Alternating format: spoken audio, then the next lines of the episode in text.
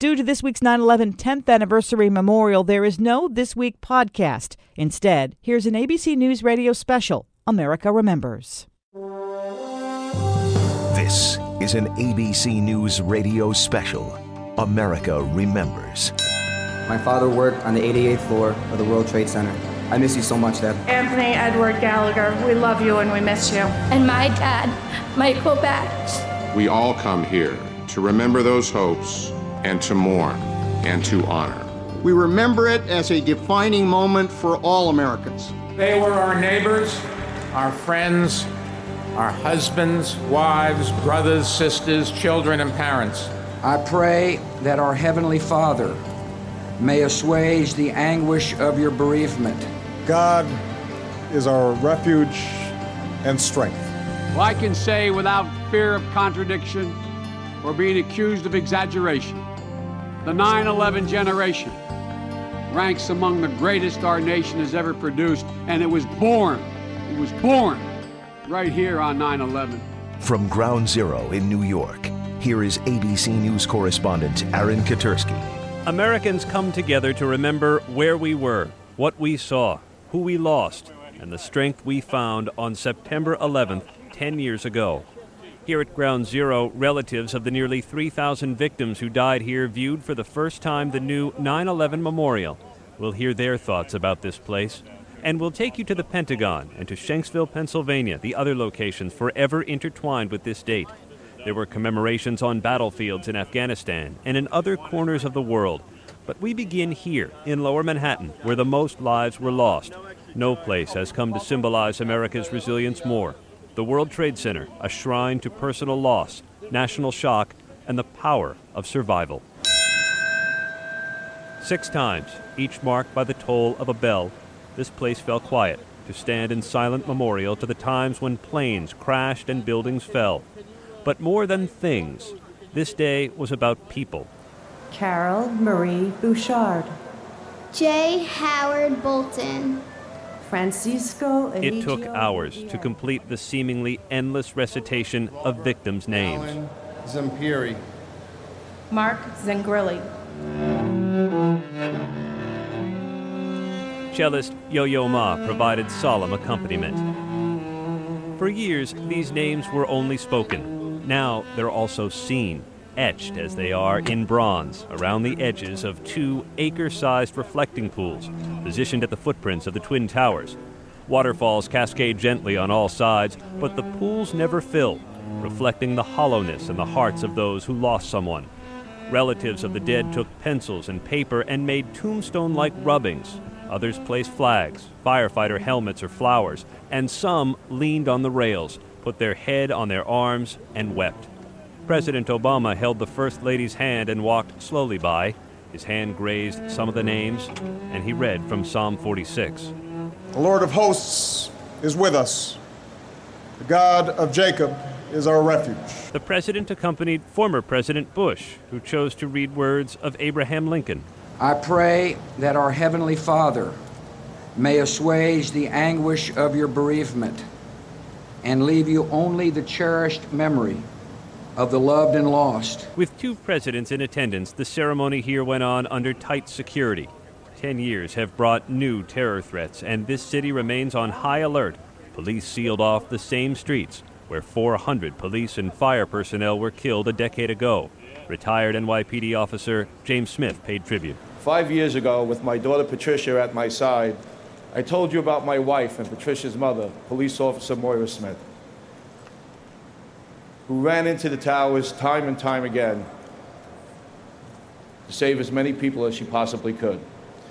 Moira sacrificed all that she had and all the richness of life that still lay in front of her in order to save just one more person. In the absence of traffic, musicians provided the dominant sound. Well, the sun is surely sinking down. James Taylor played Close Your Eyes, and Paul Simon, Sound of Silence. Hello, darkness, my old friend. I've come to talk with you again. At the Pentagon, Vice President Biden paid tribute to the nation's armed forces who have fought in two wars since 9 11. ABC's Vic Ratner was there. Aaron, 10 years later, the black scar of the attack on the Pentagon is gone, but the painful memories won't go away. At the end of a long day of solemn remembrance, President Obama spent almost an hour with the families of those who died here. No speeches, just hugs and a president's gratitude. Earlier, under a warm sun beneath a giant American flag, Vice President Joe Biden paid tribute to the victims of the attack on the Pentagon and to those he called the 9 11 generation. Never before in our history has America asked so much over such a sustained period of an all volunteer force. So I can say without fear of contradiction or being accused of exaggeration the 9 11 generation ranks among the greatest our nation has ever produced, and it was born, it was born, it was born right here on 9 11. 184 burnished metal benches, each with burbling water beneath, mark the place where the American Airlines jet plowed into the building. 125 killed in the Pentagon, 59 more on board the plane.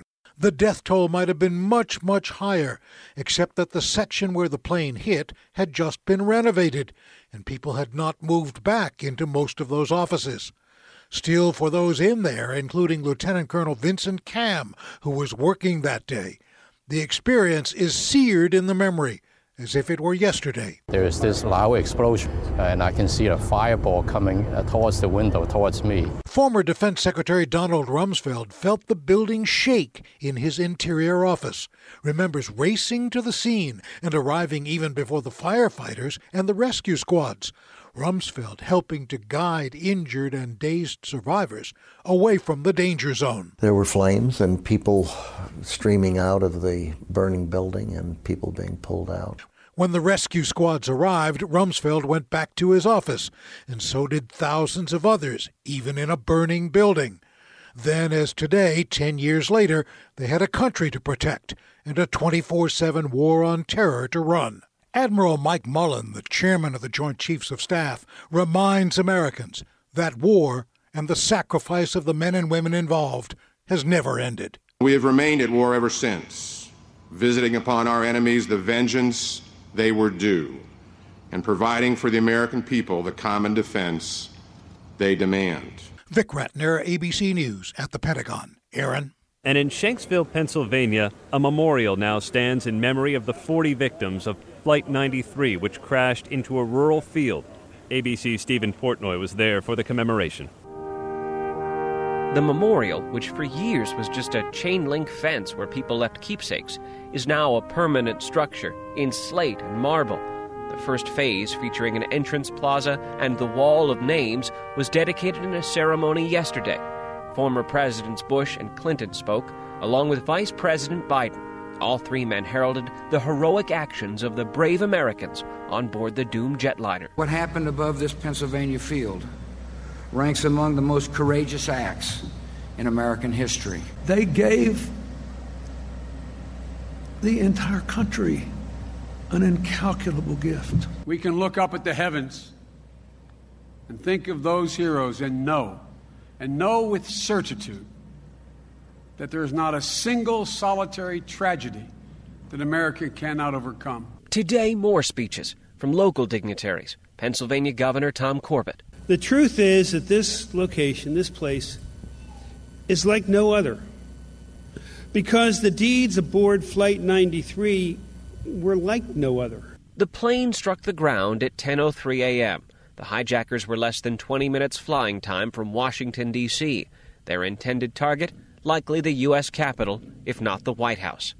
Alice Hoagland's son, Mark Bingham, was sitting in seat 4D en route from Newark to San Francisco.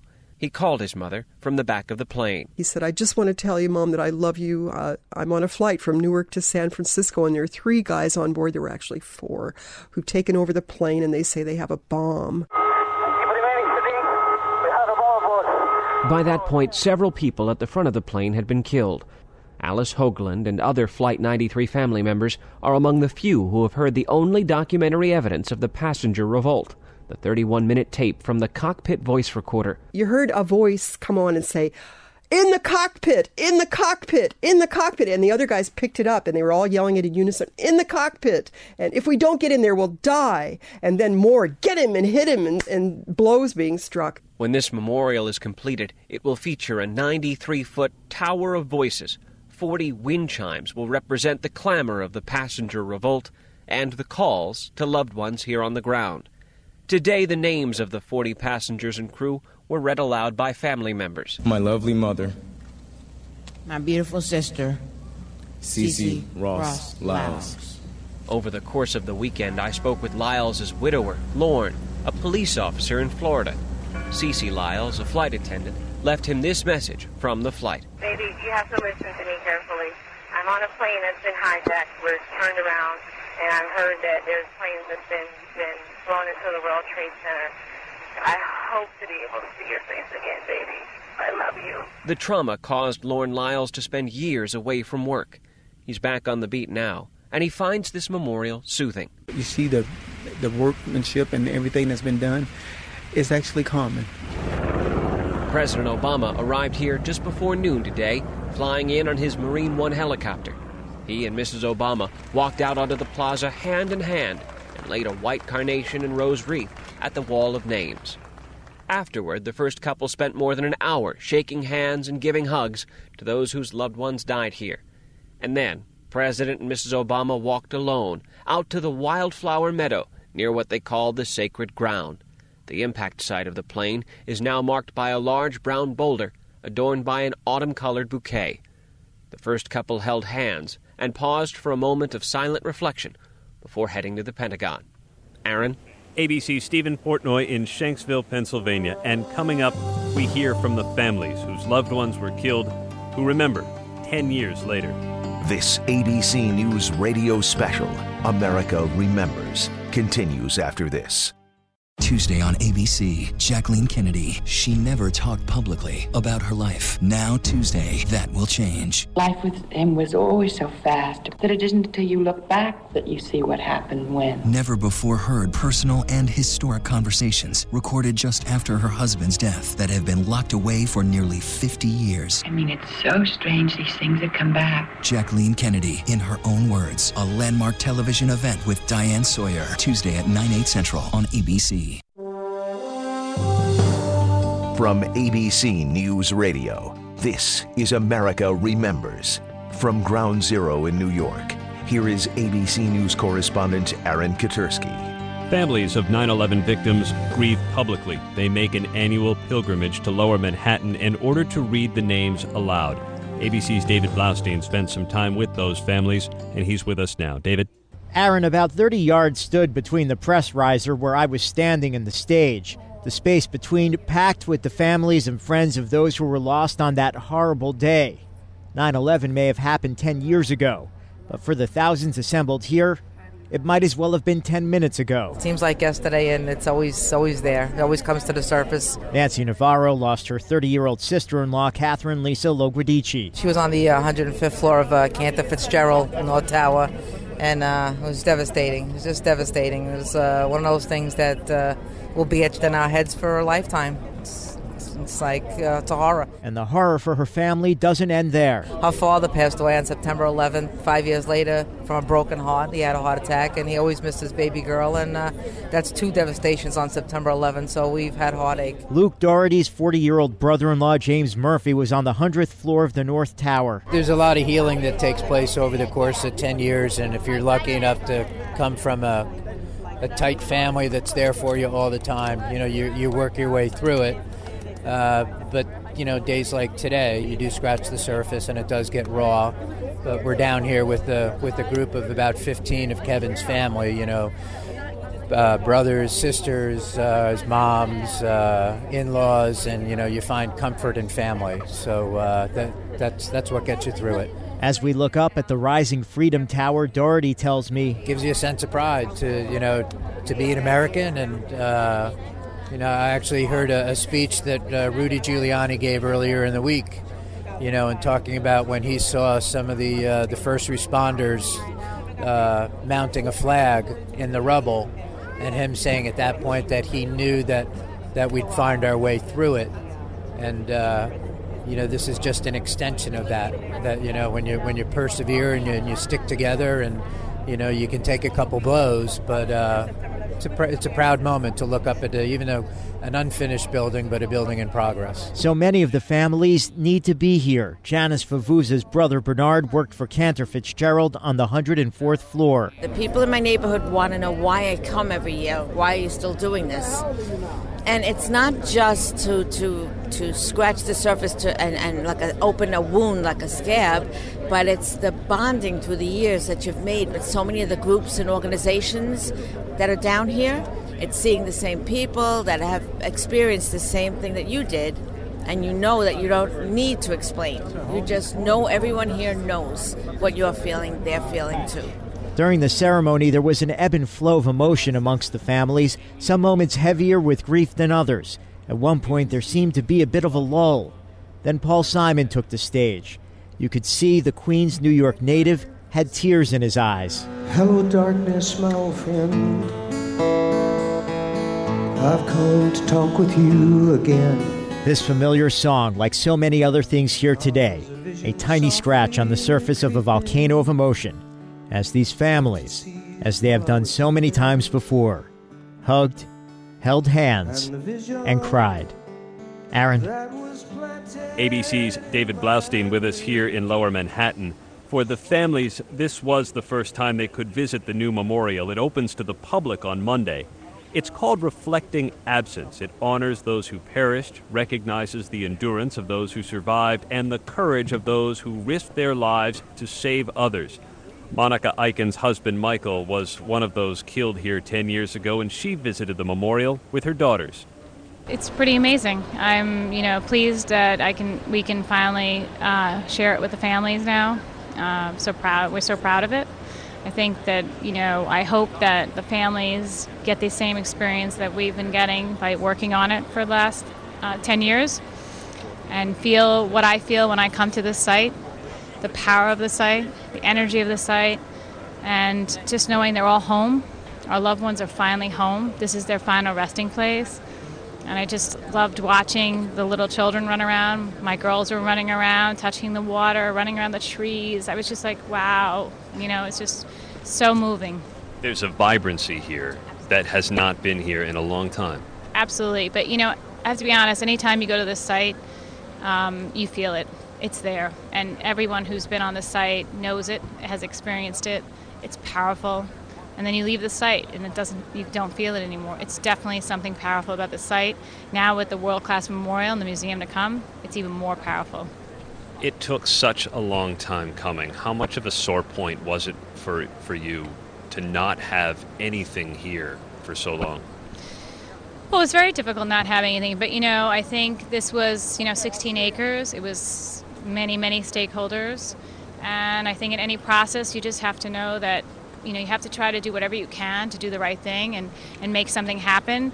And you know out of zero we have eight amazing acres dedicated to this world-class memorial and museum. I i couldn't be any happier right now. You know i don't even look back at that time. I look at it like wow look what we accomplished. Look what we did. We got it. And you know i still can't believe it i still look at it and go wow you know how did that happen did i blink and something happened it really is just I mean, I, I can't even be happier right now about this. I was struck today how many people were taking pencils and paper and making etchings as you would perhaps at a tombstone at a graveyard. Is that what does that say to you that, that people needed a place to interact with these names uh, on a very physical and visceral level? that's that's their loved ones and, and and you feel that they're here with you and that's the way that you connect with them. You know someone doesn't have to physically be here to connect with them and this etching is a way to connect. And i don't look at this site as a, as a graveyard um, or a cemetery. I look at it as a beautiful place of reflection and remembrance and honor.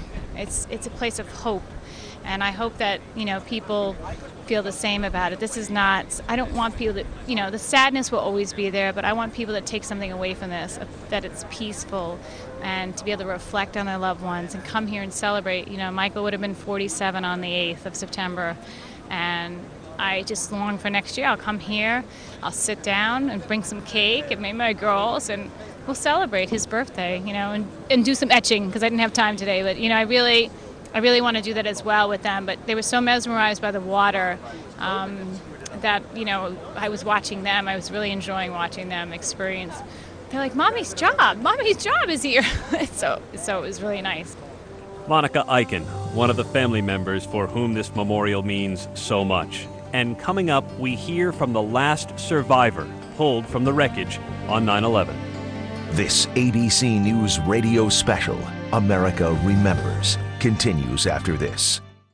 Tuesday on ABC, Jacqueline Kennedy. She never talked publicly about her life. Now, Tuesday, that will change. Life with him was always so fast that it isn't until you look back that you see what happened when. Never before heard personal and historic conversations recorded just after her husband's death that have been locked away for nearly 50 years. I mean, it's so strange these things that come back. Jacqueline Kennedy, in her own words, a landmark television event with Diane Sawyer, Tuesday at 9, 8 central on ABC.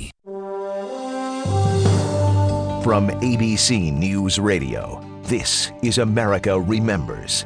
From Ground Zero in New York, here is ABC News correspondent Aaron Katersky. Genelle Guzman McMillan survived 10 years ago and gained distinction as the last person pulled alive from the rubble here at Ground Zero.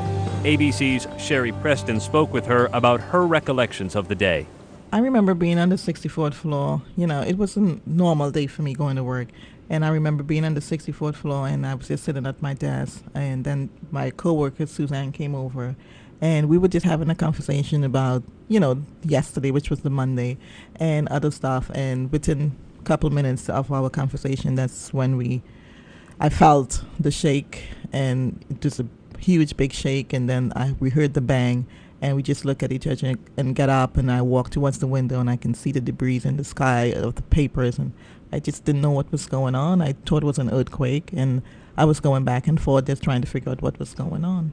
So what did you do at that point? Try to make it to a staircase? Were you thinking to get out at that point? At that point, no. Uh, I was trying. We actually didn't hear an announcement to leave the building, so we was just trying what was going on. Some people were leaving, but I, I really don't know why we stayed to f- find out what was going on, but I, I was just new at the company. I started in January that same year, and I was going back and forth making a couple phone calls, and actually that's when we found out later on, uh, reporting on live on TV that it's possibly a terrorist attack, and that's when we decided to take the staircase. You were in the North Tower, the first the, tower that was hit, the below first, the impact zone. Th- that's right. At what point did the building fall?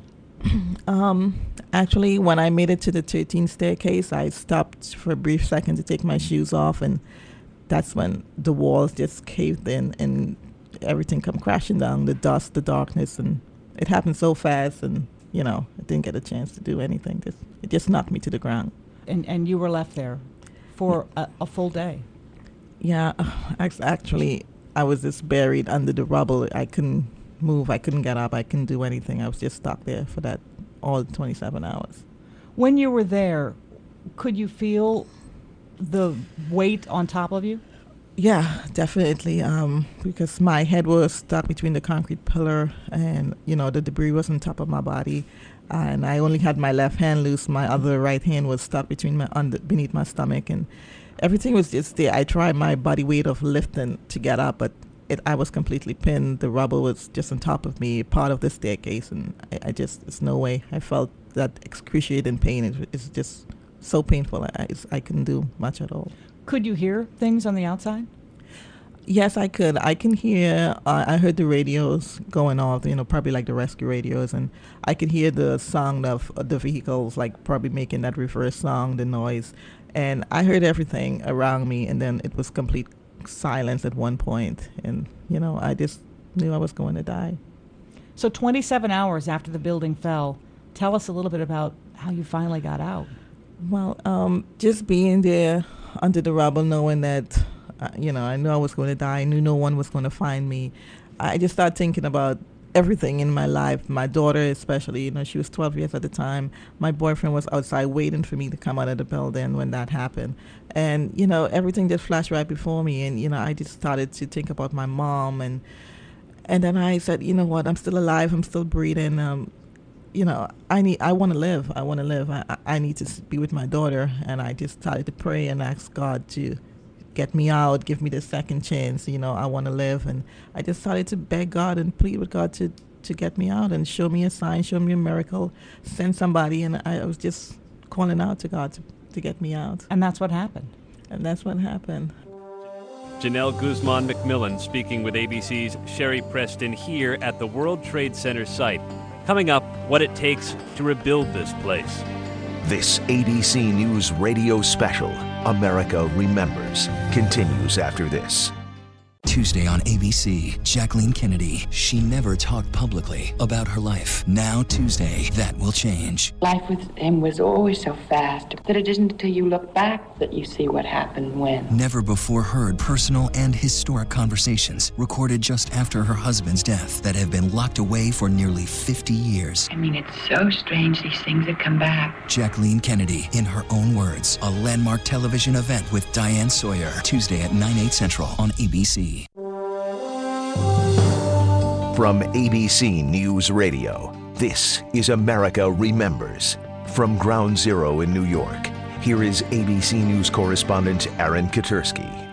Ten years after it became known as Ground Zero, the 16 acre World Trade Center site shows signs of life instead of death. There are oak trees, swamp white oak trees. There are hundreds of them, and there's one known as the Survivor Tree. It's a Callery pear tree that was located um, on the World, World Trade Center on 9 11. Planted on the World Trade Center Plaza in the 1970s, it was nursed back to health after the attacks and now stands as a symbol of hope and renewal at the center of the new 9 11 memorial. Sometimes you can catch a rainbow. Lynn Rasic is the memorial vice president. Within the pools, just as the sun shines through the, the waterfalls. The two waterfalls, positioned on the original footprints of the Twin Towers, flow into pools around which are etched the names. They're based off of groupings, largely determined by where people were when they died and who they were with. The arrangement is deliberate. It gives people an opportunity, visitors who may not know anything about the victims, to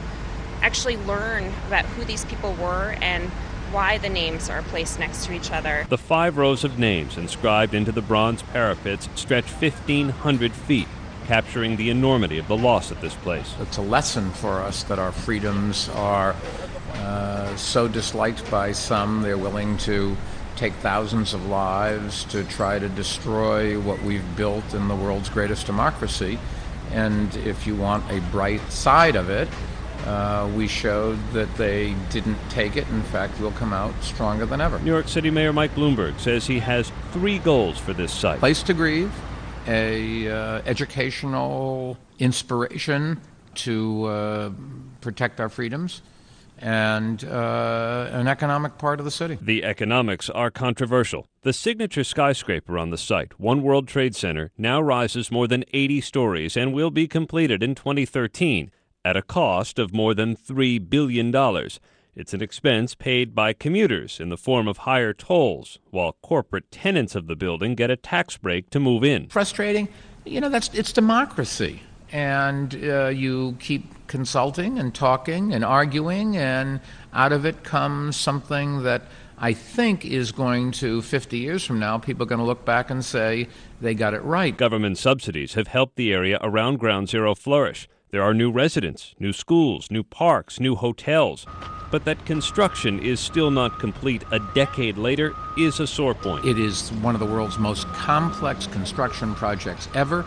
It is a project that has faced more difficulties because of uh, all the different levels of government state, city, federal, uh, the different interests of the first responders and their families, the different interests of the victims' families. Perhaps nothing embodies those disparate interests more than the 9 11 memorial. There were disagreements about purpose, location, design, everything really.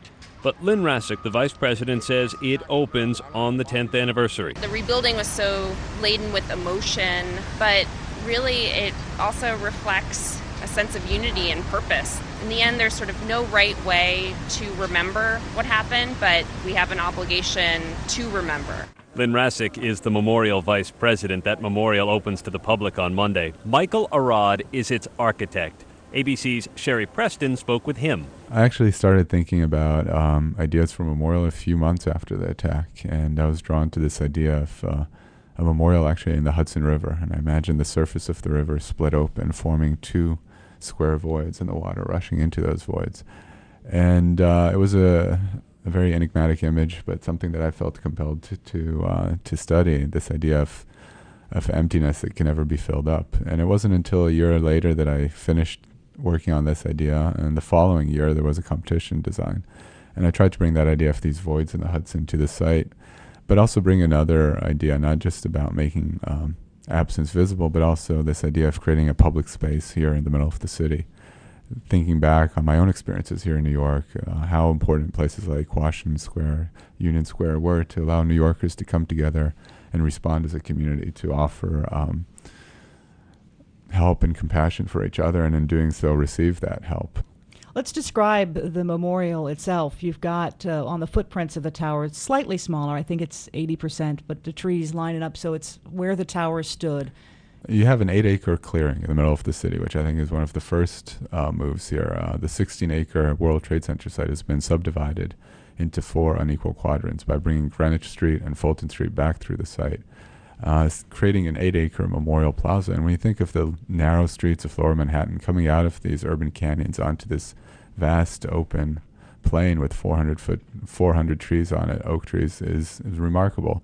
And then as you make your way into the plaza you walk up to the edge of these two voids where the towers once stood. And that first row of trees which rings the void marks precisely the location and size of the towers that, that were here once and it's really when you walk up to the edge of these voids that I think the most powerful moment of visiting this memorial unfolds. You uh, you sense the scale of the space; it seems to yawn open right under your feet, and surrounding these voids um, are the names of the victims. Uh, and seeing you know close to 1,500 names around each void is a very powerful and meaningful and sad experience. But I think it coming up to the edge, coming up to this threshold that separates the living from the dead, seeing the space beyond that you can only stand at the edge of and never enter, uh, is an important experience.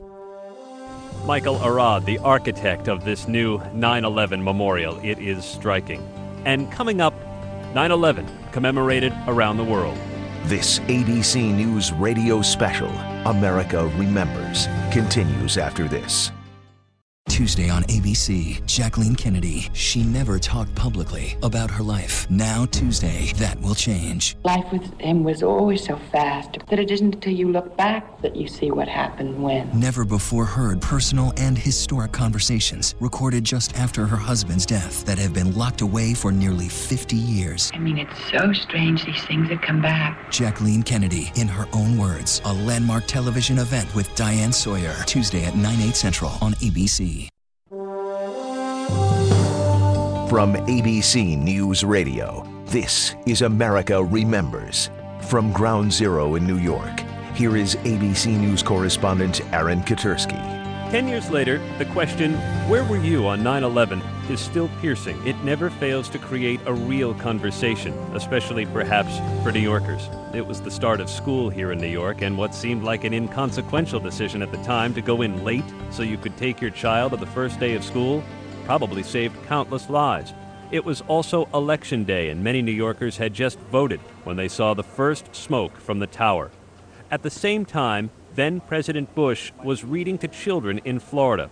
ABC's White House correspondent Ann Compton was with him then and stayed with him throughout the day. The president is dramatically shaken by this. When word came confirming the second plane crash, uh, President Bush was sitting in a classroom of second graders, and his chief of staff, Andy Card, came and whispered to him, and you could tell by the look on his face he was appalled. Today, our fellow citizens, our way of life, our very freedom came under attack in a series of deliberate and deadly terrorist acts. As a pool reporter traveling with President George W. Bush in Sarasota, Florida, I was in the room when his chief of staff whispered the unthinkable news and then turned to me to confirm that Air Force One would quickly get the president back home to Washington. I filed reports to the networks on my cell phone. This is Ann Compton. We are on board Air Force One. The doors are shut, and I am told we are flying back to Washington. But we did not know the Pentagon had just been hit. What unfolded was a 10 hour odyssey as Air Force One flew west away from Washington, finally bringing President Bush to the relative safety of the military's Strategic Command headquarters on a base in Nebraska. President Bush is here at the home of the Strategic Command. This is the area, this is the base where those big doomsday aircraft are kept. And he has disappeared down the rabbit hole through a red brick uh, small building. He and what skeleton staff are with him uh, down into an underground bunker where Ari Fleischer tells me the president is going to chair a National Security Council meeting by teleconference. Freedom itself was attacked this morning by a faceless coward, and freedom will be defended. The burden of keeping America safe, of course, now rests on President Obama's shoulders. The two presidents spoke privately together this morning before the New York ceremony began. It's the first time they'd spoken since President Obama phoned with the news that the nearly 10 year hunt for Osama bin Laden was over and bin Laden was dead. Aaron? ABC's Ann Compton on an emotional day for the former president and especially for families of the fallen. The 10 year commemoration here in New York may have been the biggest, but there were 9 11 events all over the world, as we hear from ABC's Linda Albin now in London. It was a day for remembering around the world, from Japan to Italy and France to New Zealand and Australia, where Prime Minister Julia Gillard put into words what many were feeling and thinking on this 10th anniversary of 9 11. We do not forget. We never forget. United always in remembrance. United always in resolve. America and Americans were the target, but the lives claimed on that fateful day represented a rainbow of races and religions, sparing no one, regardless of where they came from or what their beliefs might have been. At St. Paul's Cathedral here in London, some 2,000 people attended a service of remembrance and reconciliation. The canon of St. Paul's had this message We are celebrating the beauty and the resilience of love and relationships. And if we can remember that, then there will always be hope. In Grosvenor Square, outside the U.S. Embassy that the U.S. ambassador to Britain called that little bit of the U.S. in the U.K., Louis Susman acknowledged the destruction and pain of the attacks, but said the terrorists had failed. The ultimate aim of the 9 11 attacks to destroy our way of life failed. It failed utterly. And such attacks on our values, wherever they take place, they will fail. But in Pakistan, members of an extremist Islamist party took to the streets to voice anger at America. And in Iran, President Ahmadinejad claimed the attacks were part of a plot to create a pretext for invading Afghanistan and Iraq. In Iraq, U.S. soldiers still serving there stopped to remember. September 11, 2001. As did those on the front line in Afghanistan, observing the moment the first plane struck with a minute of silence. This soldier couldn't have put it better, sure of himself and the mission. Today is one of those days where we sit back and reminisce about why we joined the military, what we're doing here, what our mission is.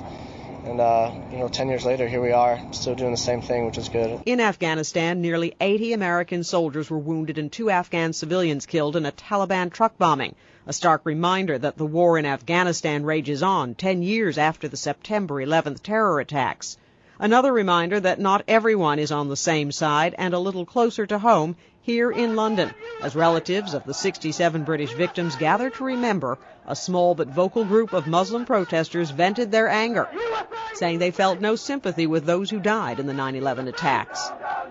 But the soaring notes from the Thoresby Colliery Band muted their hatred, and as Prince Charles observed, For is it not strange that although that dreadful act of violence was meant to divide us, it has actually drawn us together. And as they were in New York, the names of Britain's 9 11 victims were read out loud.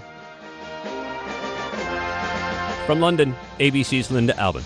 And back here in New York, the New York Philharmonic gave a concert for New York in remembrance of 9 11. It featured Gustav Mahler's Second Symphony, Resurrection. In the third movement, the choir sings these words Rise again. Yes, you will rise again. Cease from trembling. Prepare to live. I'm Aaron Katersky. You've been listening to a special presentation, America Remembers, from ABC News.